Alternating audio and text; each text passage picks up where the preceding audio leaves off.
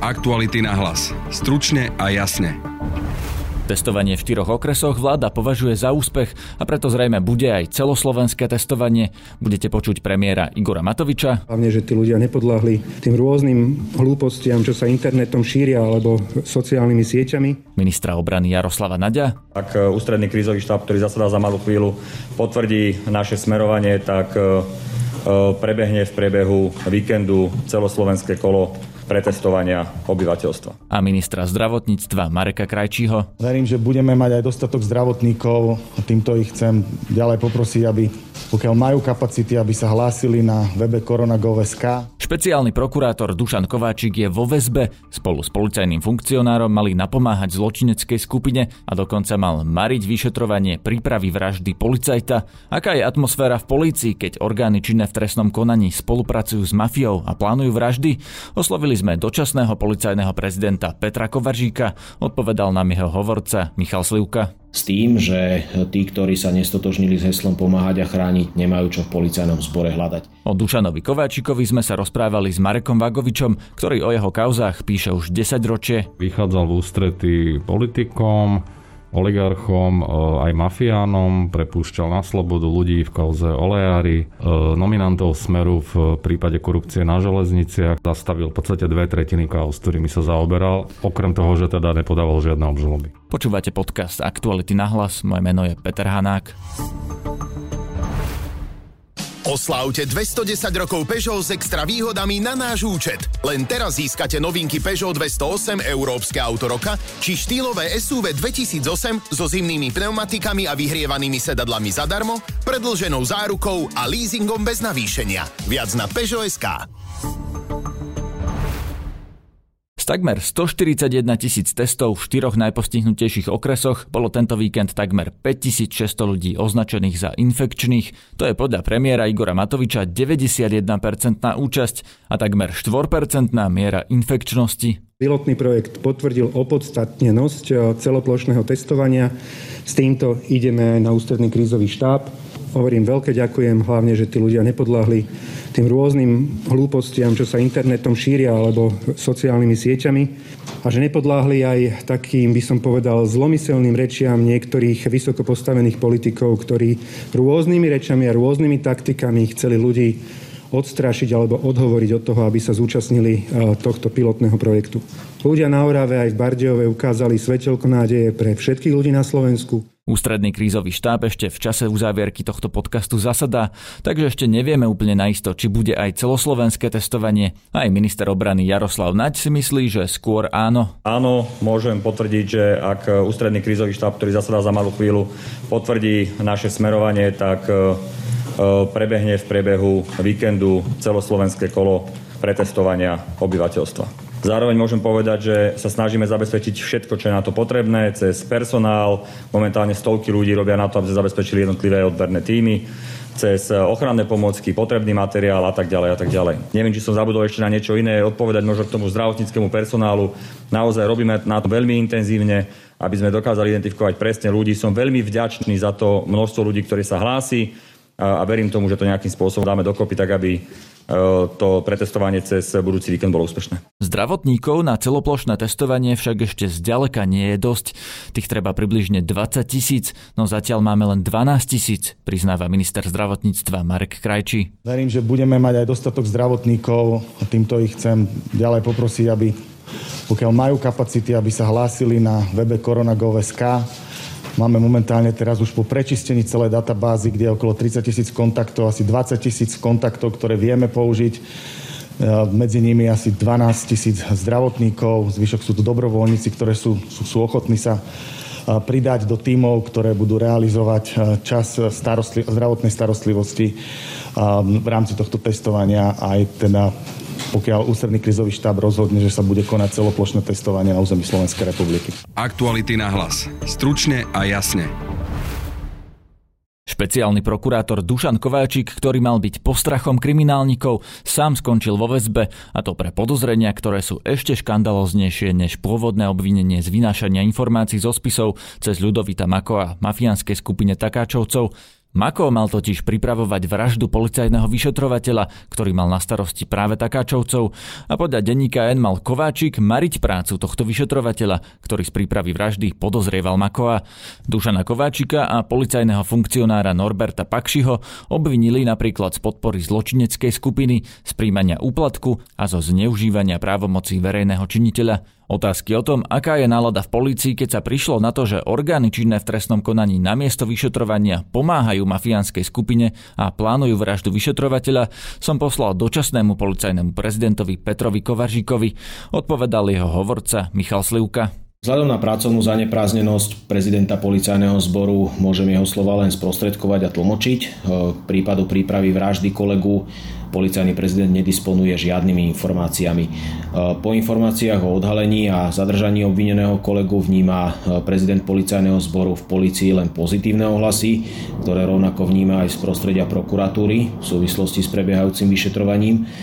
Vníma skutočný záujem očisťovať si vlastné štruktúry samotnému prípadu sa bližšie vyjadrovať nie je možné, čo však dočasný policajný prezident avizuje už od samého začiatku svojej funkcie, je, že bude tlačiť na vytváranie takých podmienok, aby policajti zvládli a mohli riešiť aj prípady ako je tento a mohli konať bez ohľadu na osobu podozrivého alebo obvineného.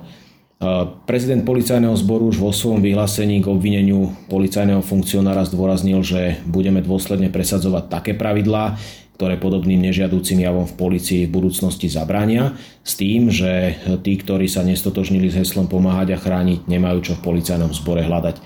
K tejto téme by som ešte rád dodal a tlmočil jeho slova, že súčasťou reformy policajného zboru budú aj systémové opatrenia na zniženie rizika a predchádzania možnému páchaniu trestnej činnosti policajtami, súčasťou ktorých bude aj presadzovanie verejnej integrity policajtov napríklad uplatňovanie etického kodexu a kodexu správania sa, vrátanie systému disciplinárnych konaní. Ide teda o minimalizovanie priestoru na rozhodovanie príslušníkov policajného zboru založeného na základe vlastnej úvahy a tiež o podporu vzťahov a spolupráce s verejnosťou. V štúdiu mám teraz Mareka Vagoviča, šéfa investigatívy v aktualitách, ktorý od Dušanovi Kováčikovi píše už aspoň 10 ročie. Vítaj Marek. Dobrý deň, ahoj. Ako ty poznáš Dušana Kováčika? Čo bola prvá kauza, v ktorej si o ňom napísal? Je to bývalý vojenský prokurátor.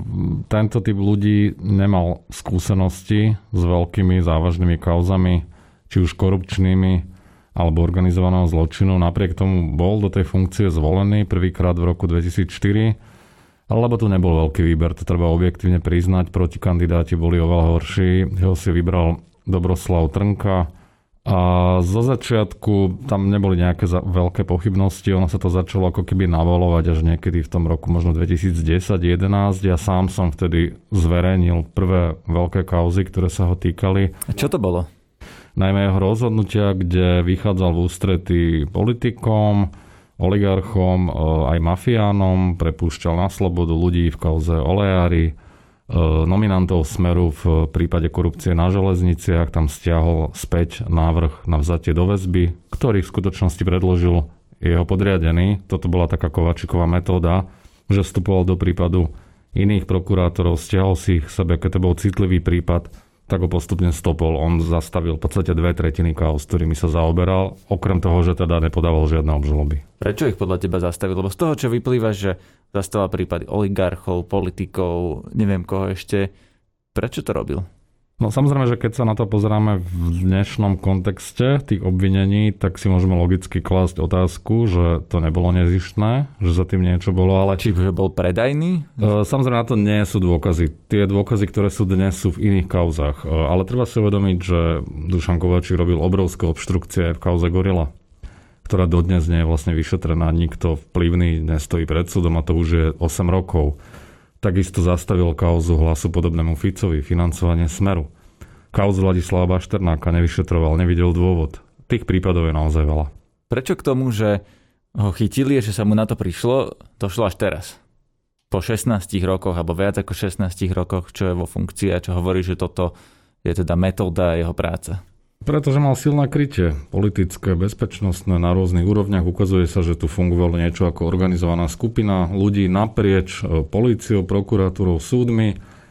Niektorí boli spojení s Kočnerom, iní s Bederom, tak ďalej. A trikrát bol zvolený do funkcie drvivou väčšinou, dokonca ústavnou väčšinou. A treba teda úprimne si povedať, že do vraždy Jana Kuciaka a Martiny Kušnerovej tu nebol záujem takéto veci riešiť. A to bôž, ak sa to jednalo špeciálneho prokurátora, najvyššie postaveného prokurátora vo, vo vzťahu k boju k organizovanému zločinu. To je naozaj niečo nepredstaviteľné. Tento typ ľudí mal jednoducho pocit akejsi nedotknutelnosti, neohrozenosti, že si môžu robiť jednoducho čo, čokoľvek, čo sa im zachce. K tomu mám hneď dve otázky. Jednak, že čo sa zmenilo, ja predpokladám, že vláda a Tréma a Kočner, že teda tí ľudia, ktorých si ty označil za tú organizovanú skupinu, sa jednoducho rozpadli a sú trestne stíhaní a už ho nemá kto kryť?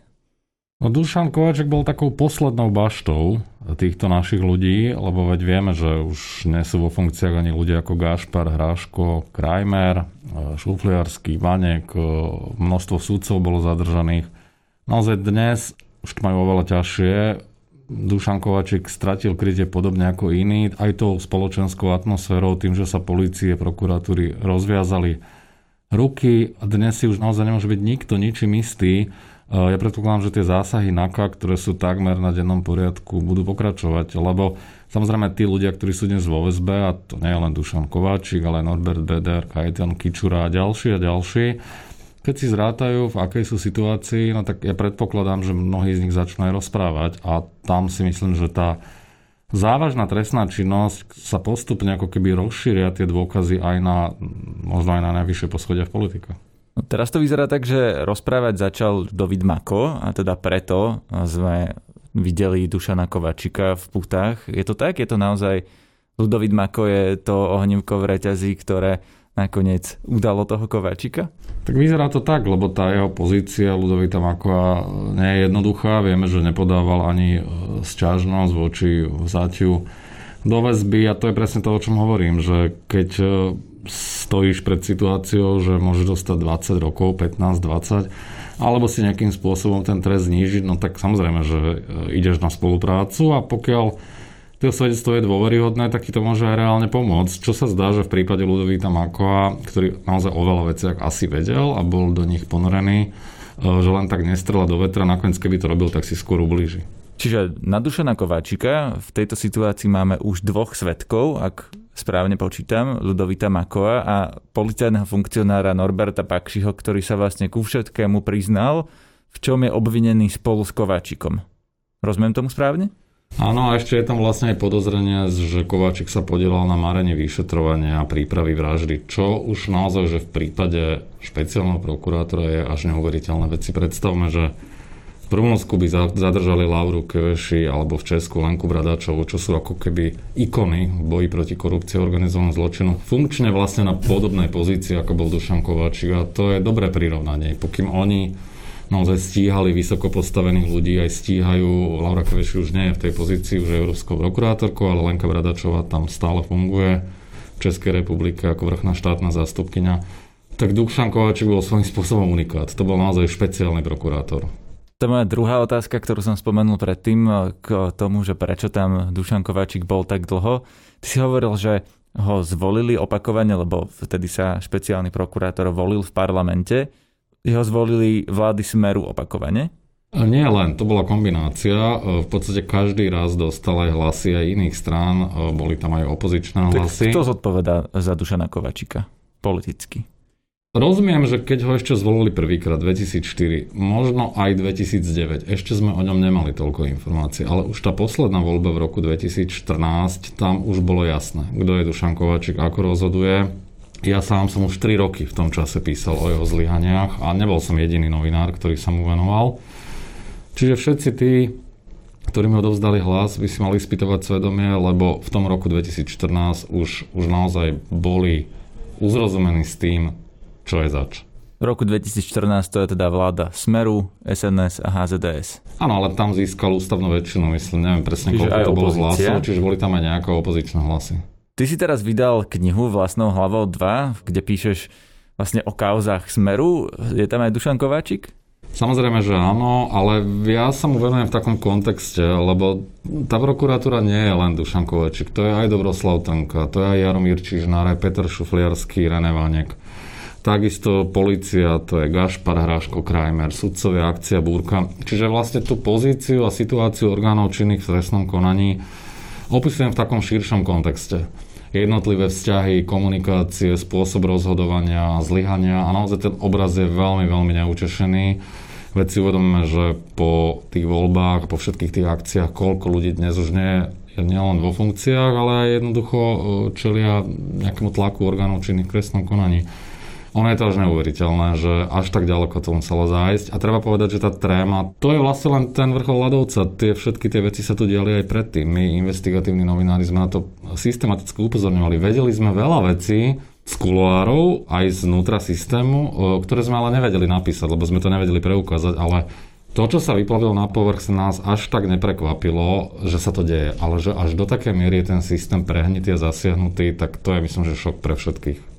To myslíš hlavne asi prípravu tej vraždy e, toho vyšetrovateľa, lebo ak tomu správne rozumiem, tak Dušan Kovačík sa nepodielal na príprave vraždy, ale maril jej vyšetrovanie. Jednak to a jednak aj spolupráca s e, organizovaným zločinom, s takáčovcami a vôbec, že on fungoval v tomto systéme podľa tých svedectiev, že namiesto toho, aby to potieral, bol jedným z nich v podstate de facto a to je neuveriteľné. Na dnešnom podcaste sa podielali Tatiana Škultétiová a Matej Ohrablo. Zdraví vás Peter Hanák. Aktuality na hlas. Stručne a jasne.